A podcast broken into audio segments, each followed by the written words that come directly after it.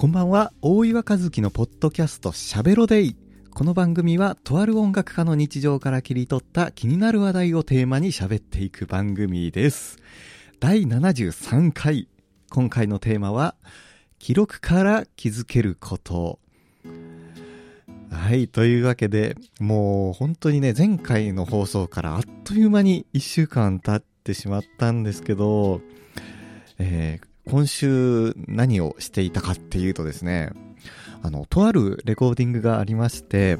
えー、ちょっとね、ソニーさんのレコーディングスタジオに珍しく行って楽器をね、吹いてきたんですけども、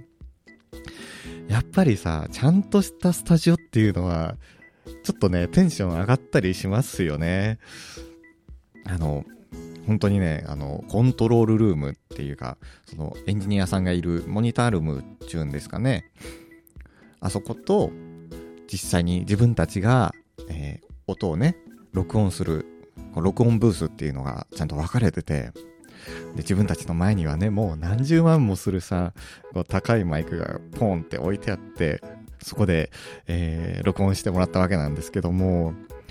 もうそういったスタジオってさ、借りるのも結構な、ね、お金かかるので、まあ、個人で借りるのも、会社で借りるのもそう、あの、値段の差はないと思うんですけど、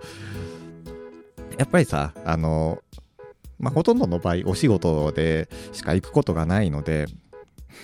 まあ、そんな豪華なさ、環境だと、あ、俺仕事してんなーみたいなさ、ちょっとこう、テンション上がるわけですよ。もう無駄にね、写真なんか撮っちゃったりしてさ。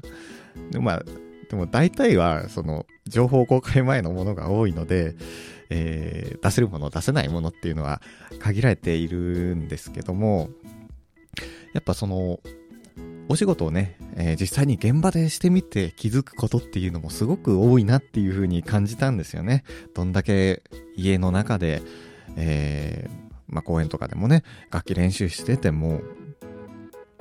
実際にこう、まあ、百聞は一見にしかずじゃないですけど、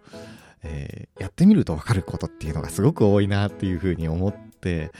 えー、まあ、ちょっとね、ブログの方にも書かせてもらったんですけど、今回のね、レコーディングっていうのは、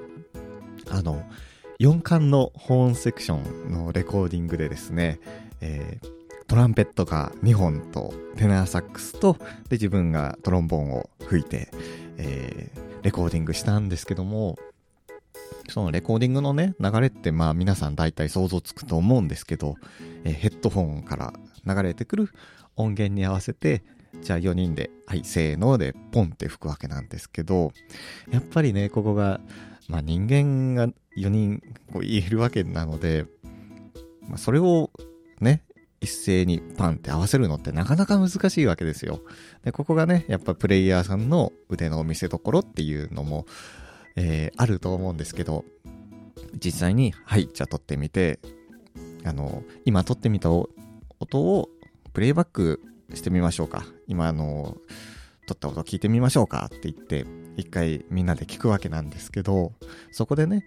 あ、やっぱり、あの、ちょっと音のタイミングがすごく後ろだったからもうちょっと、えー、早いタイミングで吹いてみようかとかちょっと4人のハーモニーが合ってなかったからもう少しこんな感じで吹いてみようかとかね、えー、いうことがこうプレイバックで分かったりしてじゃああのちょっと微調整をしてでもう一回吹いてみてあ今度は音のこう霧のタイミングが違ったとかね、なんかやっぱいろいろあるわけなんですけど、やっぱ吹いてるうちに、まあ、あの、ね、まあ人間なんで疲れも出てくるし、いろいろこう気づくことっていうのはあるんですけどね、本当にこう学ぶことが多くて、やっぱ仕事した分だけね、えー、成長するっていうのは、えー、本当にあることだなというか、やった分だけね、やっぱやらないと成長しないっていうこともあるし、うん、あの、どんどんどんどん、まあ、自分自身もこう、いろいろ挑戦していけたらなっていうふうに思ったんですけど、えー、最近ね、自分の YouTube の方にも、えー、演奏動画何本か上げさせてもらっていて、もうそういったさ、こう一人で音源取っててもすごくね、気づくことっていうのは多いんですよね。やっぱりこう、歌のえー、歌い回しとかさ、どういう風にしたらもっとうまくいくかなとか、もっとこう、勢いを出したようなこう演奏の仕方をするにはどうしたらいいのかなとかね、本当にこう、うん、もう一人でやってても、こう思う反省っていうのは多くてですね、演奏だけじゃなくて、ま、あの、いろいろね、やっぱ普段生活してる中でもあると思うんですよね。筋トレとかさ。あと、まあやっぱその演奏動画っていうことなので、動画撮るときにもさ、あの、自分の、こう、いろんな所作というか、動きもね、あ、この動き俺、こんな動きしてたんだ、みたいな、あ、気持ち悪いな、みたいなね、感じで、ちょっとこう、えー、直してみたりだとか、あと、ポッドキャスト撮っててもさ、なんか、ちょっとテンション低いなとか、もうちょっとこう、声のトーン上げて喋ってみようかなとかね、え結構あるわけですよ。ねだから、今、本当にスマホとかでさ、すごく気楽に、気軽に、もう記録をね、残せるようになったから、写真もそうだし、動画もそうだし、あと、あの、録音アプリとかでもね、何でも、もう本当にデータ化して、えー、すぐに聞けるようになったから、どうしたらもっと良くなるんだろうってね、こう一つ、こうちょっとね、上のことを考えてみるのもいいのかもしれないなって思いましたね。その、自分の声もさ、まあ普段喋ってるところを撮るなんて、えー、なかなかないから、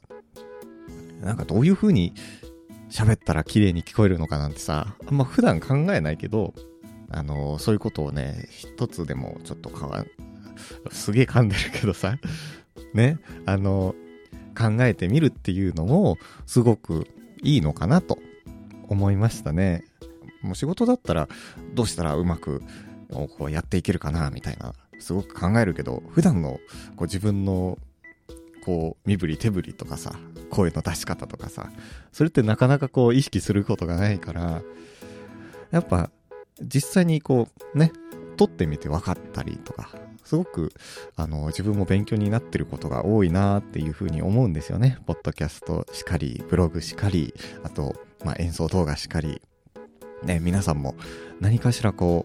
う、ね、記録に撮ってみるっていうのはいいことなんじゃないかなというふうに思いました。この番組は各種ポッドキャストアプリや Spotify などのミュージックアプリでも放送をお聞きいただけます。アプリから番組登録をすることで最新のエピソードの通知や再生をする際の便利な機能が設定できるので、この番組で配信している内容が気になるという方は、ぜひ番組登録、フォローをお願いします。えー、この放送はですね、アンカーというアプリから、えー、放送してるんですけども、もう本当にそれぞれの、えー、音楽アプリ、えー、Apple Podcast、Google Podcast、Amazon Music、iTunes、もう本当に何でもあの今聞けるようになってるので、もちろん Spotify もそうですし、えー、お好きなね、えー、アプリでフォローして聞いていただけたらなというふうに思っております。で、えー、ここからはちょっとね、自分からの皆さんへのお願いなんですけれども、えー、皆さんにこういったラジオとか、えー、音楽を届けるためのライブ CD を作るまでって実はね結構いろんなお金がかかっていたりするんですね、えー、リハーサルをするためのスタジオ代だったり、えー、その原稿のね印刷料だったりとか。もしこのラジオとか、えー、YouTube の演奏動画を見てあいいなって思ってくださった方がいましたら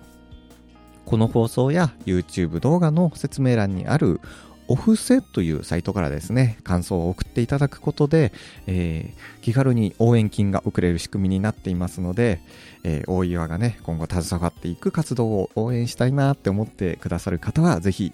えー、メッセージ送っていただけたらすごく励みになります。放送を下にスクロールした先にリンクを載せておくので、えー、ぜひぜひ感想はね、何でもいいので、えー、よろしくお願いします。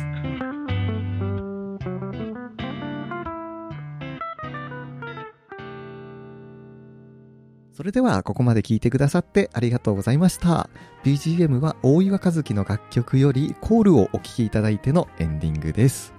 えー、フルサイズでの視聴は説明欄にあるリンクからチェックしてみてください。ということで2月もなんとあと1週間ですかね。えー、早いな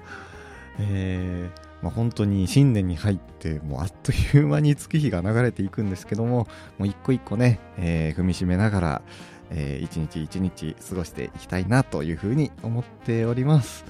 このチャンネルではとある音楽家の日々の生活から感じたことについて発信をしています。ご感想やトークテーマのリクエストなどがあればこちらも、えー、説明欄にあるね記載のメールフォームからぜひお気軽にご連絡ください。ではまた次回の放送でお会いしましょう。お相手は大岩和樹でした。良い1週間をお過ごしください。